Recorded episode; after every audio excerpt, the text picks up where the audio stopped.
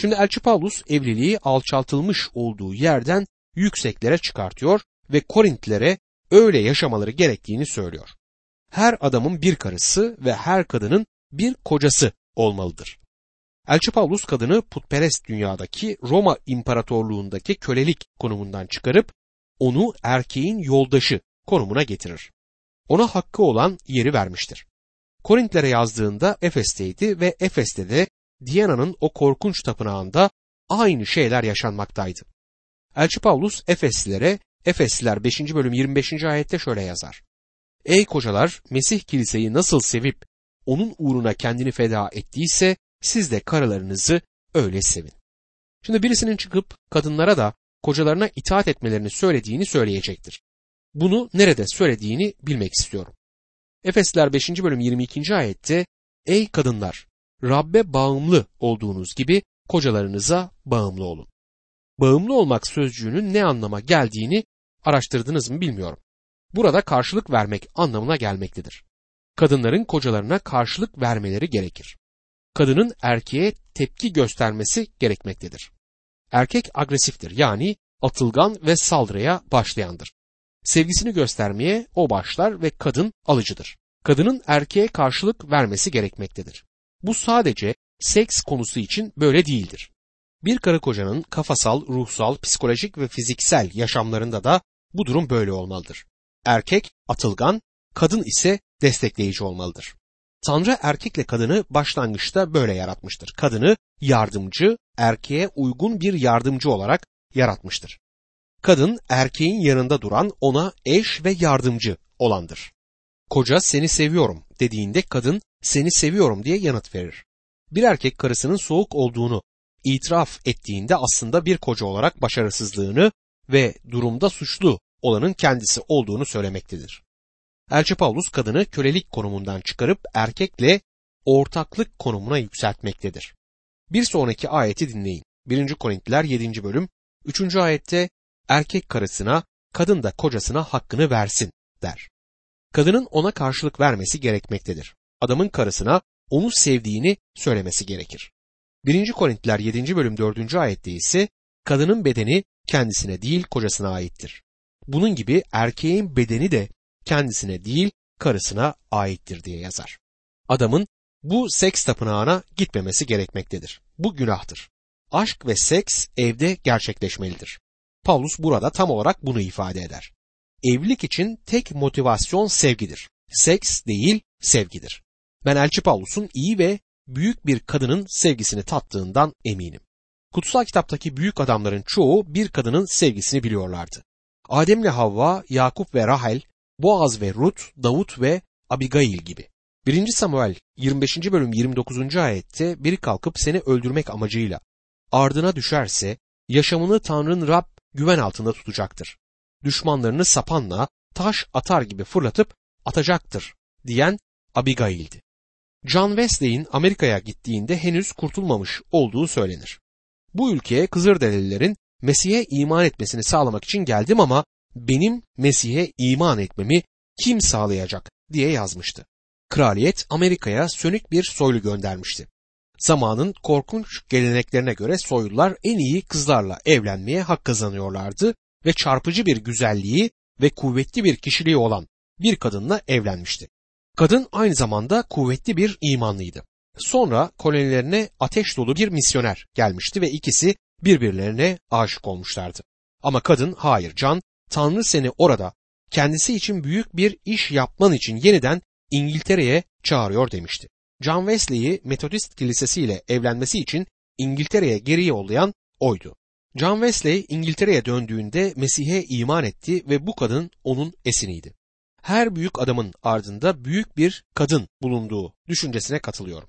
Şimdi Elçi Paulus evlilikteki davranışların ana hatlarını vermeyi sürdürür. 1. Korintliler 7. bölüm 5 ve 6. ayetlerde geçici bir süre için anlaşıp kendinizi duaya vermekten başka bir nedenle birbirinizi mahrum etmeyin. Sonra yine birleşin ki kendinizi denetleyemediğiniz için şeytan sizi ayartmasın. Bunu bir buyruk olarak değil, bir uzlaşma yolu olarak söylüyorum der. Bunun bir buyruk olmadığını ama şeytanın evlilik ilişkisindeki bu iki insandan herhangi birini ayartma fırsatına sahip olmasın diye izlenecek bir ilke olduğunu söyler. 1. Korintiler 7. bölüm 7. ayette herkesin benim gibi olmasını dilerdim. Ama herkesin Tanrı'dan aldığı ruhsal bir armağanı vardır. Kiminin şöyle, kiminin böyle diyor. Bu mektubu yazdığı sırada Pavlus'un bir karısı yoktu. Yeniden evlenmedi. Yolculuklarında yanına karısını almayacaktı. Rabbin işinde evlenmemiş insanlar vardır. Bu tür bir fedakarlıkta bulunmuşlardır bu kişiler. Bazıları bunu birkaç yıl için, bazıları ise hayatlarının sonuna dek yapar. Rab İsa'nın ne dediğini hatırlayın. Matta 19. bölüm 12. ayette çünkü kimisi doğuştan hadımdır. Kimisi insanlar tarafından hadım edilir, kimisi de göklerin egemenliği uğruna kendini hadım sayar. Bunu kabul edebilen etsin diyor. Rabbin hizmetine başladığımda bekar olan bir adamı taklit etmeye çalıştım. Bunun en mutlu konum olduğunu düşünüyordum ama çok geçmeden bunun benim için olmadığını öğrendim. Bir karım olsun istiyordum. Elçi Paulus bunun normal bir şey olduğunu, herkesin Tanrı'dan payına düşen ruhsal bir armağanı olduğunu söyler. 1. Korintliler 7. bölüm 8 ve 9. ayetlerde yine de evli olmayanlarla dul kadınlara şunu söyleyeyim. Benim gibi kalsalar kendileri için iyi olur. Ama kendilerini denetleyemiyorlarsa evlensinler. Çünkü için için yanmaktansa evlenmek daha iyidir diyor. Şehvetle yanmaktansa evlenmek iyidir. 1. Korintiler 7. bölüm 10 ve 11. ayetlere geldiğimizde evlilere yönelik buyrukları görürüz. Şöyle yazar. Evlilere ise şunu buyuruyorum. Daha doğrusu Rab buyuruyor. Kadın kocasından ayrılmasın. Ayrılırsa evlenmesin ya da kocasıyla barışsın. Erkek de karısını boşamasın. Burada bir buyruk görüyoruz. Paulus bir buyruk verir. Kadının kocasından ayrılmaması ve adamın da karısından ayrılmaması gerekmektedir. Eğer biri ya da diğeri ayrılacaksa yeniden evlenmemeleri gerekir. Şimdi Korint'te ortaya çıkan bir sorunu görüyoruz. Paulus gelip onlara müjdeyi bildirdikten sonra bir ailede adam Mesih'i kabul eder ama kadın etmezdi. Diğer bir ailede ise Mesih'i kabul eden kadın olurdu ve adam Mesih'i kabul etmezdi. İnanların bu durumlarda ne yapmaları gerekiyordu? 1. Korintiler 7. bölüm 12 ila 14. ayetlerde geri kalanlara Rab değil ben söylüyorum. Eğer bir kardeşin karısı iman etmemişse ama kendisiyle yaşamaya razıysa onu boşamasın. Bir kadının kocası iman etmemişse ama kendisiyle yaşamaya razıysa kadın onu boşamasın. Çünkü iman etmemiş koca karısı aracılığıyla, iman etmemiş kadın da imanlı kocası aracılığıyla kutsanır. Yoksa çocuklarınız murdar olurdu. Ama şimdi kutsaldırlar diyor. Eğer birisi kurtulmamış bir adamla ya da kurtulmamış bir kadınla evli idiyse ve ailede çocuklar da varsa Paulus birlikte kalıp evliliklerini yürütmeye çalışmaları gerektiğini söylemektedir. Elçi Paulus mümkünse olduğunuz yerde kalın diyor. 1. Korintiler 7. bölüm 15. ayette iman etmeyen ayrılırsa ayrılsın. Kardeş ya da kız kardeş böyle durumlarda özgürdür. Tanrı sizi barış içinde yaşamaya çağırdı diye yazar. Eğer iman etmeyen ayrılıyorsa o zaman durum değişir. O zaman imanlı kişi özgür olur. Şimdi sorulan soru böyle bir durumda olan biri yeniden evlenebilir mi yoksa evlenemez mi sorusudur. Yani imansız olan eş ayrılırsa inanlı olan kişinin yeniden evlenme özgürlüğü var mıdır? Elçi Paulus'un belirli durumlarda buna izin verdiğine inanıyorum. Günümüzde her iki düşünce içinde sınıflandırılmış bir kural yapabileceğimizi sanmıyorum. Her durumun kendi şartları içinde değerlendirilmesi gerektiğini düşünüyorum. Bunun inanlar tarafından bile kolayca çarpıtılabileceğini biliyorum. Bazen bir adam ya da kadın eşinden kurtulmaya çalışır ve boşanmak için kutsal kitaba uygun bir durum yaratmak için onu ayrılmaya zorlar. Bu tabii ki çok yanlış bir noktadır. 1. Korintiler 7. bölüm 16. ayette ey kadın kocanı kurtarıp kurtaramayacağını nereden biliyorsun? Ey erkek karını kurtarıp kurtaramayacağını nereden biliyorsun diye sorar. Bu durumda olan kişinin hedefi olmalıdır. Kurtulmamış kişilerle evli olan ve onları Mesih'e kazanmaya çalışan birkaç kadın tanıyorum. Kurtulmamış bir kadınla evli olan bir adamın hedefi de bu olmalıdır. Eşlerini Mesih'e kazandırmak en önem verdikleri şey olmalıdır. 1. Korintiler 7. bölüm 17. ayette ancak herkes Rabbin kendisi için belirlediği duruma uygun biçimde Tanrı'dan aldığı çağrıya göre yaşasın. Bunu bütün kiliselere buyuruyorum der. Paulus insanlara içinde bulundukları durumda kalmalarını öğütler. Müjdeyi duyup kabul ettikten sonra eşlerini bırakıp evliliklerini terk etmemeleri gerekmektedir. İman etmeyen eş buna izin verirse evli kalmaları gerekmektedir. Bu günümüzdeki soruyu da yanıtlamalıdır. Ne yazık ki boşanmış ve yeniden evlenmiş kişilere Mesih'e iman ettikten sonra ilk eşlerine dönmelerini öğütleyen bazı vaiz ve müjdeciler çıkmıştır. Bu tür bir öğütten daha saçma, daha hüzünlü bir şey düşünemediğimi söylemek istiyorum. İkinci kocasını ve mutlu iman yuvasını terk edip daha önce boşanmış olduğu ayyaş kocasına dönmesini söyleyen bir müjdecinin öğüdünü dinlediği için akıl hastanesine düşen bir kadın tanıyorum. Yani insanlar ne kadar akılsız olabiliyorlar. Elçi Paulus'un burada ne söylediğini çok iyi anlamamız gerekir. 1. Korintiler 7. bölüm 18 ila 20. ayetler arasında biri sünnetliyken mi çağrıldı, sünnetsiz olmasın. Bir başkası sünnetsizken mi çağrıldı, sünnet olmasın. Sünnetli olup olmamak önemli değildir. Önemli olan Tanrı'nın buyruklarını yerine getirmektir. Herkes ne durumda çağrıldıysa o durumda kalsın diyor. Elçi Pavlus şimdi bu ilkenin uygulamasını açıklar. Yaşamdaki diğer ilişkilere de bu uygulanır. Örneğin iman ettiğinizde sünnet olmuşlara aitseniz Yahudi olmayanlardan olmaya çalışmayın. Eğer Yahudi olmayanlardansanız İsrailli olmaya çalışmayın. Yani iman hayatı bir kalıba girmek, bazı ülkenin törelerini, kurallarını almak değildir. İman hayatı bir gömlek değiştirmek değildir. Ben Uğur isem iman ettikten sonra da Uğur olarak kalmalıyım. Sünnet ve sünnetsizlik artık önemli değildir. Şimdi önemli olan Mesih'e itaattir. İsrailli ve Yahudi olmayan Mesih'te birdir. Burada söylenmek istenen Mesih'i kabul ettiğinizde hangi durumdaysanız öyle kalmanızdır. Mesih'e iman ettikten sonra bir Hristiyan organizasyonuna giren ve sonra da iş hayatını bırakıp tam gün olarak Hristiyan hizmetine girmeyi düşündüklerini söyleyen birçok iş adamı tanıyorum. Dostum eğer başarılı bir iş adamıysanız Tanrı size o alanda hizmet etme armağanını vermiş olabilir. Sizin işinizi değiştirip oraya buraya gitmenize gerek yoktur. Bir alanda yeteneğiniz varsa onu orada kullanın. Elçi Pavlus'un devam edip neler söylediğini dinleyelim. 1. Korintiler 7. bölüm 21 ve 22. ayetlerde köleyken mi çağrıldın? Üzülme. Ama özgür olabilirsen fırsatı kaçırma. Çünkü Rabbin çağrısını aldığı zaman köle olan kimse şimdi Rabbin özgürüdür. Özgürken çağrılan kişi de Mesih'in kölesidir der. O zamanlarda köleler ve özgür insanlar vardı. Birisi köle ise ya da birinin hizmetinde ise Tanrı'nın onun efendisinden özgür kalmasını istediğini düşünerek bundan kurtulmaya çalışmaması gerekmekteydi. Günümüzde büyük kutsal kitap öğretmeni olmaları gerektiği fikrine kapılan bir sürü ev hanımı var. Bu işe o kadar çok dalıyorlar ki ailelerini dahi ihmal ediyorlar.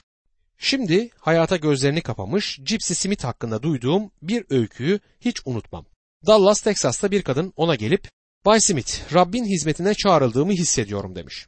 Gypsy Smith ona çok uygun bir soru sormuş. Ki bunu yapmakta üstüne yoktu. Evli misiniz? Kadın evli olduğunu söylemiş. Kaç çocuğunuz var diye sormuş. Beş çocuğu olduğunu söylemiş. Gypsy Smith bu harika Tanrı sizi hizmete çağırmış ve size cemaatinizi de vermiş demiş. 1. Korintiler 7. bölüm 23. ayette bir bedel karşılığı satın alındınız. İnsanlara köle olmayın diyor. İsa Mesih'in kanıyla kurtuldunuz. Şimdi birine köle olmayın. Sormak isterim bu size bir çelişki gibi geliyor mu? Bunu bir örnekle açıklayayım. Kokteyl garsonluğu yapan bir bayan radyo yayınlarımız aracılığıyla Mesih'e iman etmişti. Kutsal kitap hakkındaki her şey onun için çok yeniydi. Bana kokteyl garsonluğu yapma işini bırakmasının gerekip gerekmediğini sordu. Bu onu rahatsız ediyordu. Bunun kendisine ait bir karar olduğunu söyledim. Bu senin vermen gereken bir karar. Bunu yapman gerektiğine inanıyorsan o zaman bırak. Benim ne düşündüğümü merak ediyorsan bence bırakmalısın. Ancak ben söylediğim için değil, kendin böyle yapman gerektiğine inandığın için bırak dedim. Bıraktı ve iki hafta içerisinde başka bir iş buldu. Bir bedelle alınmıştı, insanların kölesi olmamalıydı. 1. Korintliler 7. bölüm 24. ayette kardeşler herkes ne durumda çağrıldıysa Tanrı önünde o durumda kalsın der. Önemli olan buydu. Birisi Mesih'e iman edince her ne yaparsa yapsın, nerede olursa olsun Tanrı ile ilişkisinde özgür olduğu sürece olduğu konumda kalmalıdır. Tanrı önünde o durumda kalsın. Eğer durumu Tanrı'nın hayatında ilk yere sahip olmasına izin vermiyorsa o zaman yaptığı işi bırakmakta özgürdür. Ve şimdi evlenme çağındaki kızlar hakkındaki önerilere geldik. Bu bölümün geri kalan kısmında ele alınan konu Korintlilerin Paulus'a sordukları ikinci sorunun yanıtıdır ve ilk soruyla bağlantılıdır. Bütün bunların Paulus'un zamanındaki Korint'in ışığında yorumlanması gerektiğini ve ancak ondan sonra içinde yaşadığımız günde uygulanabileceğini hatırlamalısınız. Korint öylesine yoz bir yerdi ki orada yaşayan insanlar da yozlaşmışlardı. Kadınlar yozlaştığından erkekler çok çok daha fazla yoz bir düzeyde yaşamaktaydılar. Durum hep böyle olmuştur. Korint'teki Hristiyan anne babaların sorusu şuydu. Evlenme çağına gelmiş kızlara hakkında ne yapmalıydılar? İman etmeden önce arkadaşları Afrodit'in tapınağındaki fahişelere giden sarhoşlardı. Şimdi bekar olan Mesih inanlısı kızlar ne yapmalıdırlar? Elçi Paulus şimdi bu soruyu ele alacaktır. 1. Korintliler 7. bölüm 25. ayette kızlara gelince Rab'den onlarla ilgili bir buyruk almış değilim. Ama Rabbin merhameti sayesinde güvenilir biri olarak düşündüklerimi söylüyorum der Elçi Paulus. Bu Paulus'un Rab İsa Mesih'in buyruklarını ve öğretilerini bildiğini göstermektedir. Ancak burada kızlar hakkında Rab'den kesin bir buyruk almadığını söyler. Ama kendi düşündüklerimi söylüyorum diye eklemektedir. Tanrı'nın merhametini aldığı ve Tanrı'ya karşı sadık olmak istediği için yeterli bir yargıç olarak kendi düşüncelerini bildirmektedir. Yani onlara 6. bölümde söylediği gibi bir yargıcın sahip olması gereken niteliklere sahipti. 1. Korintiler 7. bölüm 26 ve 27. ayetlerde öyle sanıyorum ki şimdiki sıkıntılar nedeniyle insanın olduğu gibi kalması iyidir. Karın varsa boşanmayı isteme. Karın yoksa kendine eş arama diyor. Şimdiki sıkıntılar dediği Korint'teki korkunç durumdu ve Elçi Paulus bunun devam etmeyeceğini de biliyordu. Şimdi ne diyor? Şimdiki sıkıntılarda Mesih'e bu kadar zor bir zamanda geldiğinizden eğer bir karınız varsa onunla kalın. Eğer karınız kurtulmamışsa onunla oturabileceğiniz kadar oturun. Eğer evli değilseniz o zaman etrafta gördüğünüz büyük ahlaksızlıktan ötürü, yaşadığımız sıkıntılardan ötürü bekar kalmanız sizin için en iyisidir. Paulus bunun kendi düşüncesi olduğunu da eklemektedir. 1. Korintiler 7. bölüm 28. ayette ama evlenirsen günah işlemiş olmazsın. Bir kız da evlenirse günah işlemiş olmaz. Ne var ki evlenenler bu yaşamda sıkıntılarla karşılaşacak. Ben sizi bu sıkıntılardan esirgemek istiyorum der. Evlenmek tabii ki günah değildir ama evlilik denizi en iyi şartlar altında bile dalgalıdır. Onları sıkıntılardan korumak ister. Günümüzde evlilikler gitgide artan bir biçimde hüsranla sonuçlanmaktadır. Mesih inanlarının arasında bile durum ne yazık ki böyledir. Güney Kaliforniya'daki boşanma oranının evlenme oranıyla eşit olduğunu okudum. Bu da bize bizlerin de şimdiki sıkıntılar içinde yaşadığımızı gösterir. Şimdi Paulus şimdiki sıkıntıların zamanının kısalığının, içinde yaşadığımız zamanın acilliğinin ışığında onlarla başka konularda paylaşacaktır. Gerekli olan, kaçınılmaz olan ve bu dünyadaki insanlığın deneyimi olan beş şeyden söz eder. Evlilik, üzüntü, sevinç, ticaret ve sonra da dünya ile genel ilişkilerden söz eder. Ele aldığı ilk konu evliliktir. Paulus tabi evlenmenin bir sakıncası yok ama sorunlarınız olacağını unutmayın diyor. Ve olacaktır. Gençlere danışmanlık yaparken romantik dönemin geçeceğini söylemeye çalışıyorum. İlk ayın kirasını ödeme zamanı geldiğinde ve evde fazla para olmadığında romantizmin uçup gittiğine inanabilirsiniz. 1. Korintiler 7. bölüm 29 ila 31. ayetlerde kardeşler şunu demek istiyorum. Zaman daralmıştır. Bundan böyle karısı olanlar karıları yokmuş gibi, yas tutanlar yas tutmuyormuş gibi, sevinenler sevinmiyormuş gibi, mal alanlar malları yokmuş gibi, dünyadan yararlananlar alabildiğine yararlanmıyormuş gibi olsun. Çünkü dünyanın şimdiki hali geçicidir diyor. Paulus içinde yaşanılan zamanın sıkıntısına karşın Tanrı'ya ilk yeri vermeleri gerektiğini söyler. Eğer evliyseniz Tanrı'ya ilk sırayı verdiğiniz için evli değilmiş gibi davranabilir misiniz diye soruyor. Yas tutanlar yas tutmuyormuş gibi. Hayatınızdaki bir üzüntü, acıklı bir olayın sizi Tanrı'ya hizmetten alıkoymasına izin verecek misiniz diye soruyor. Sevinenler sevinmiyormuş gibi. Birçoklarının yaptığı gibi hayatın zevklerinin Tanrı ile ilişkinizin yerini almasına izin verecek misiniz? Mal alanlar malları yokmuş gibi. İşinizin Tanrı'nın yerini almasına izin verecek misiniz? Birçok insan işini tanrısı haline getirmiştir. Sizler ve ben dünyadayız ama dünyadan değiliz. Ama bu bizim tutma, tatma ve dokunma tutumuyla yaşamamız gerektiği anlamına gelmez. Bu dünyayı kullanmamız gerekir. Geçtiğimiz yaz birkaç arkadaşımla İsviçre'ye gittim ve oradaki görkemli dağları görmek, onları seyretmek harikaydı. Onlar gerçekten de kalbimi kutsadılar diyebilirim. Onlardan tad aldım ama kendimi yere atıp o dağlara, tepelere tapınmadım. Bu dünyadaki şeyleri kullanmak ama aşırıya kaçmamak gerekmektedir. Onları yaratıcının yerine koymamaya dikkat etmemiz gerekiyor. Bu dünyanın şimdiki hali geçicidir. Hayatınızı bu yaşamın şeyleri mi yoksa Mesih mi yönetiyor? İşte Pavlus bundan söz eder. Şimdi yeniden evlilik konusuna döner. 1. Korintiler 7. bölüm 32. ayette kaygısız olmanızı istiyorum. Evli olmayan erkek Rabbi nasıl hoşnut edeceğini düşünerek Rabbin işleri için kaygılanır diyor. Elçi Paulus şimdi bazı pratik gözlemlerini sunar. Evli olmayan kişi çocuk bezi değiştirmek ya da çıkıp ailesinin alışverişini yapmak gibi şeyleri düşünmek zorunda değildir. Zamanını Tanrı ile ilgili işlere adayabilir. 1. Korintliler 7. bölüm 33. ayette evli erkekse karısının nasıl hoşnut edeceğini düşünerek dünya işleri için kaygılanır diyor. Evli erkek karısını hoşnut etmeye çalışır. Bu normal ve doğal bir şeydir ve Paulus bunun yanlış bir şey olduğunu söylemez. 1. Korintliler 7. bölüm 34 ve 35. ayetlerde ise böylece ilgisi bölünür.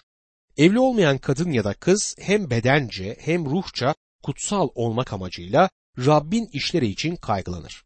Evli kadınsa kocasını nasıl hoşnut edeceğini düşünerek dünya işleri için kaygılanır. Bunu sizin iyiliğiniz için söylüyorum. Özgürlüğünüzü kısıtlamak için değil. İlginizi dağıtmadan Rabbe adanmış olarak ona yaraşır biçimde yaşamanızı istiyorum diyor. Elçi Paulus en önemli şeyin Tanrı'ya hayatımızda ilk yeri vermek olduğunu çok açık bir şekilde burada dile getirir. Bu evlilik ilişkisi içindeki herkes için belirleyici bir etken olmalıdır. Kim olduğunuz ya da ne kadar ruhsal olduğunuzu düşündüğünüz önemli değildir. Eğer evliliğinizde Tanrı'ya ilk yeri vermiyorsanız o zaman sizin evliliğiniz ideal Mesih inanlısı evliliği değildir dostum. Bekar kişinin dikkatini dağıtmadan Rabbe adanacağı düşüncesi yenilenmektedir. 1. Korintiler 7. bölüm 39. ayette kadın kocası yaşadıkça kocasına bağlıdır. Kocası ölürse dilediği kimseyle evlenmekte özgürdür. Yeter ki o kişi Rabbe ait biri olsun diyor. Yani tabii ki ancak Mesih inanlısı olan birisiyle evlenebilir demektedir. 1. Korintiler 7. bölüm 40. ayette ama dul kadın olduğu gibi kalırsa daha mutlu olur. Ben böyle düşünüyorum ve sanırım bende de Tanrı'nın ruhu vardır diyor. Elçi Paulus bunun kendi düşüncesi, kendi öğüdü olduğunu tekrar tekrar bildirmektedir. Önemli olan şey Rabbe hizmet etmek, Tanrı'ya hayatımızdaki ilk yeri vermektir. Bir insan evli ise Tanrı hayatında ilk sırayı almaya devam etmelidir.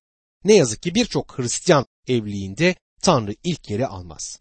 Medeni halinize karar verirken dikkate alınacak en önemli şey dostlarınızın neler söyleyeceği ya da genelde toplumun size nasıl bakacağı değildir. Kendinize sormanız gereken soru şudur. Hangi şekilde Tanrı'ya hayatımda ilk yeri verebilirim?